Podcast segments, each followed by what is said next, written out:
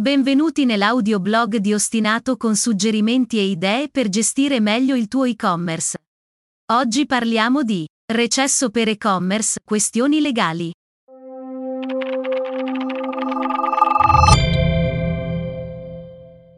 Hai un e-commerce ma non sai cosa fare in caso di recesso? Conosci cosa ammette la normativa?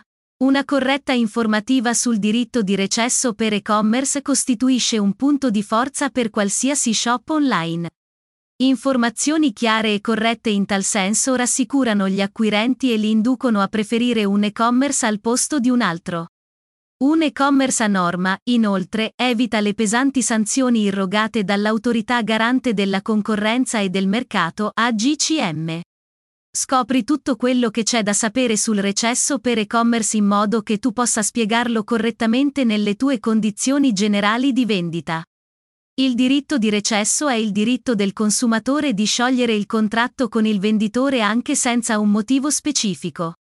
Il diritto di recesso per un e-commerce è disciplinato dagli articoli 52 e seguenti del Codice del Consumo, Decreto Legislativo n. 206 del 2005.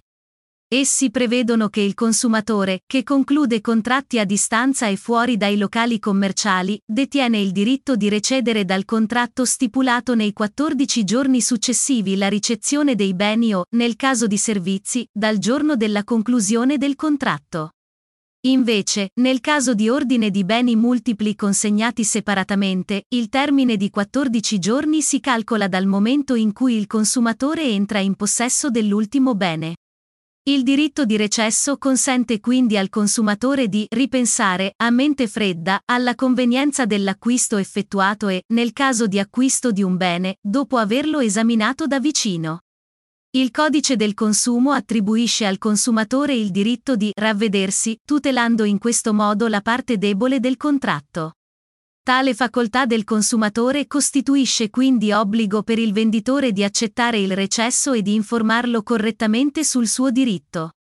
La ratio di questa disposizione, che differenziandosi dal Codice civile prevede un recesso unilaterale, consiste nel tutelare il consumatore che concludendo contratti a distanza e fuori dai locali commerciali rischia di agire compulsivamente senza maturare un'autentica volontà di concludere l'acquisto. Il diritto di recesso si applica a tutti? Il diritto di recesso per e-commerce non si applica indistintamente ad ogni utente che effettua un acquisto attraverso il sito. A tale riguardo è importante distinguere l'acquirente in due tipologie: 1. Acquirente consumatore, la persona fisica che agisce per scopi estranei all'attività imprenditoriale, commerciale, professionale o artigianale eventualmente svolta. 2. Acquirente professionista, la persona fisica che riveste la qualità di professionista, la persona fisica o giuridica che agisce nell'esercizio della propria attività imprenditoriale, commerciale, artigianale o professionale, ovvero un suo intermediario. Le disposizioni contenute nel Codice del Consumo si applicano solo all'acquirente consumatore.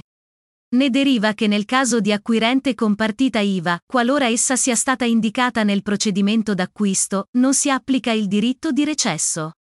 Quando non si può richiedere il recesso.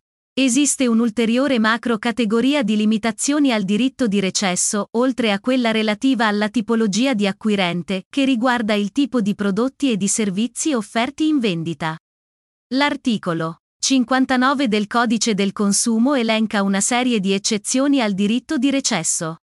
Le più comuni in ambito e-commerce sono: 1. Beni confezionati su misura o chiaramente personalizzati.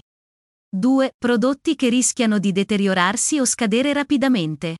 3. Beni sigillati che non si prestano ad essere restituiti per motivi igienici o connessi alla protezione della salute e sono stati aperti dopo la consegna. 4. Fornitura di contenuto digitale mediante un supporto non materiale, esempio, corsi online, se l'esecuzione è iniziata con l'accordo espresso del consumatore e con la sua accettazione del fatto che in tal caso avrebbe perso il diritto di recesso. In tutti questi casi il venditore può escludere il diritto di recesso. Tuttavia, in tale circostanza è obbligatorio indicare nelle condizioni generali di vendita che in caso di acquisto il consumatore non avrà diritto al recesso. Fornire preventivamente questa informazione evita discussioni con l'acquirente e pesanti sanzioni. Come l'e-commerce deve effettuare il rimborso nel caso di recesso, il venditore deve rimborsare l'acquirente consumatore. Ma alla domanda, cosa devo rimborsare al consumatore? Solitamente emergono più dubbi e perplessità. Per questo motivo è importante scindere i costi imputabili al consumatore, qualora successivamente all'acquisto faccia valere il suo diritto di recesso, per poter determinare con precisione quali costi il venditore è tenuto a rimborsare. I principali costi per l'acquirente consumatore sono: 1. Prezzo per l'acquisto del prodotto. 2. Costi di trasporto per la consegna della merce al compratore. 3. Costi di trasporto per la restituzione della merce al venditore. L'importo corrispondente al primo costo imputabile al consumatore, ovvero il prezzo sostenuto per l'acquisto del prodotto, deve essere restituito integralmente. Per quanto riguarda i costi di trasporto per la consegna della merce al consumatore, questi devono essere restituiti se presenti e se il consumatore ha scelto la modalità di spedizione più economica tra quelle presenti nel sito. I costi di trasporto per la restituzione invece rimangono a carico del consumatore. Il consumatore deve essere informato preventivamente che tali costi rimarranno a lui imputabili. Tale informazione deve essere indicata all'interno delle condizioni generali di vendita. È una facoltà del professionista pagare le spese di restituzione. Ovviamente questo può essere visto di buon occhio da parte dei consumatori, che potrebbero essere incentivati a scegliere un e-commerce rispetto ad un altro per poter, eventualmente, godere di un trattamento a loro più favorevole in caso di recesso. Entro quanto deve essere rimborsato il consumatore? Il venditore è tenuto a rimborsare l'importo sostenuto dall'acquirente consumatore inerente il prezzo del prodotto e i costi di consegna se in precedenza pagati da parte del consumatore. Ma questo rimborso deve essere fatto immediatamente dopo essere stato informato della volontà del consumatore di avvalersi del diritto di recesso? La risposta a quest'ultima domanda è no, fortunatamente. Il venditore infatti è tenuto a effettuare il rimborso entro 14 giorni decorrenti dal giorno in cui il consumatore lo informa della sua decisione di esercitare il diritto di recesso. Il venditore può però sospendere il rimborso fino al momento in cui non abbia ricevuto i beni o finché il consumatore non dimostri di averli spediti. Quest'ultima disposizione è estremamente utile al venditore per potersi tutelare da eventuali frodi da parte degli acquirenti consumatori, che potrebbero non restituire la merce o spedire scatole vuote o piene di sassi. Il rimborso deve essere effettuato utilizzando lo stesso mezzo di pagamento usato dal consumatore per la transazione iniziale. Diminuzione del valore. Cosa succede nel caso sia restituito al venditore un bene danneggiato dal consumatore? Anche nel caso in cui il consumatore abbia danneggiato il bene acquistato, mediante la manipolazione del prodotto non necessaria per stabilire le caratteristiche ed il funzionamento, il venditore è tenuto a riconoscergli il diritto di recesso.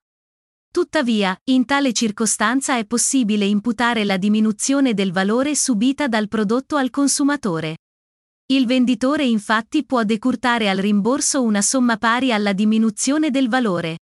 Questa disposizione, seppur obbliga ad accettare l'esercizio del diritto di recesso anche qualora il prodotto in oggetto abbia subito una diminuzione del suo valore originario, consente però al venditore di restituire un'equa somma al compratore prendendo in considerazione la diminuzione del valore del prodotto subita.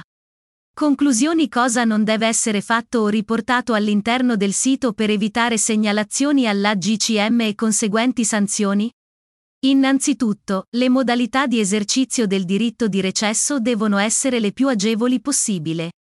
È sconsigliabile indicare, come unica modalità per richiedere il recesso, l'invio di una lettera raccomandata all'indirizzo della società venditrice o l'invio di tale comunicazione tramite PEC. Le modalità che il cliente consumatore deve avere a disposizione per richiedere il recesso devono essere per lui agevoli. Alcuni esempi: 1. Email. 2. Modulo di recesso. 3. Apertura di un ticket. 4. Contattare il customer care. Il recesso deve essere gratuito. Per questo motivo non possono essere imputati oneri al consumatore per aver esercitato il diritto di recesso e non può essere richiesto il pagamento di penali. Infine, nel sito non devono essere apposti titoli o banner promozionali che lascino intendere che solo nel sito che si sta visitando il recesso sia gratuito. Un comportamento del genere è in grado di condizionare la clientela e indurla a pensare che il recesso non sia sempre gratuito. Il recesso può essere reso senza che il cliente debba fornire alcuna informazione. Quindi non è possibile richiedere o predisporre sul proprio sito un modulo di recesso che ricomprenda tra le voci obbligatorie da riportare o compilare il campo motivazione. Questo potrebbe indurre e obbligare i consumatori, che vogliono richiedere il recesso, a ritenere che esso sia richiedibile solamente qualora abbiano espresso una valida motivazione. La sanzione prevista dal Codice del Consumo nel caso di mancata o errata informativa sul diritto di recesso prevede che il tempo utile per il consumatore ai fini dell'esercizio di questo diritto sia prolungato di 1 anno, ovvero il termine per richiedere il recesso diventerebbe di 12 mesi più 1-4 giorni. Proprio tutti i motivi sopra descritti è consigliabile definire in maniera chiara e esaustiva la disciplina del recesso nelle condizioni generali di vendita del tuo sito. Grazie di aver ascoltato l'audioblog di Ostinato. Per qualsiasi esigenza contattaci su www.ostinato.it.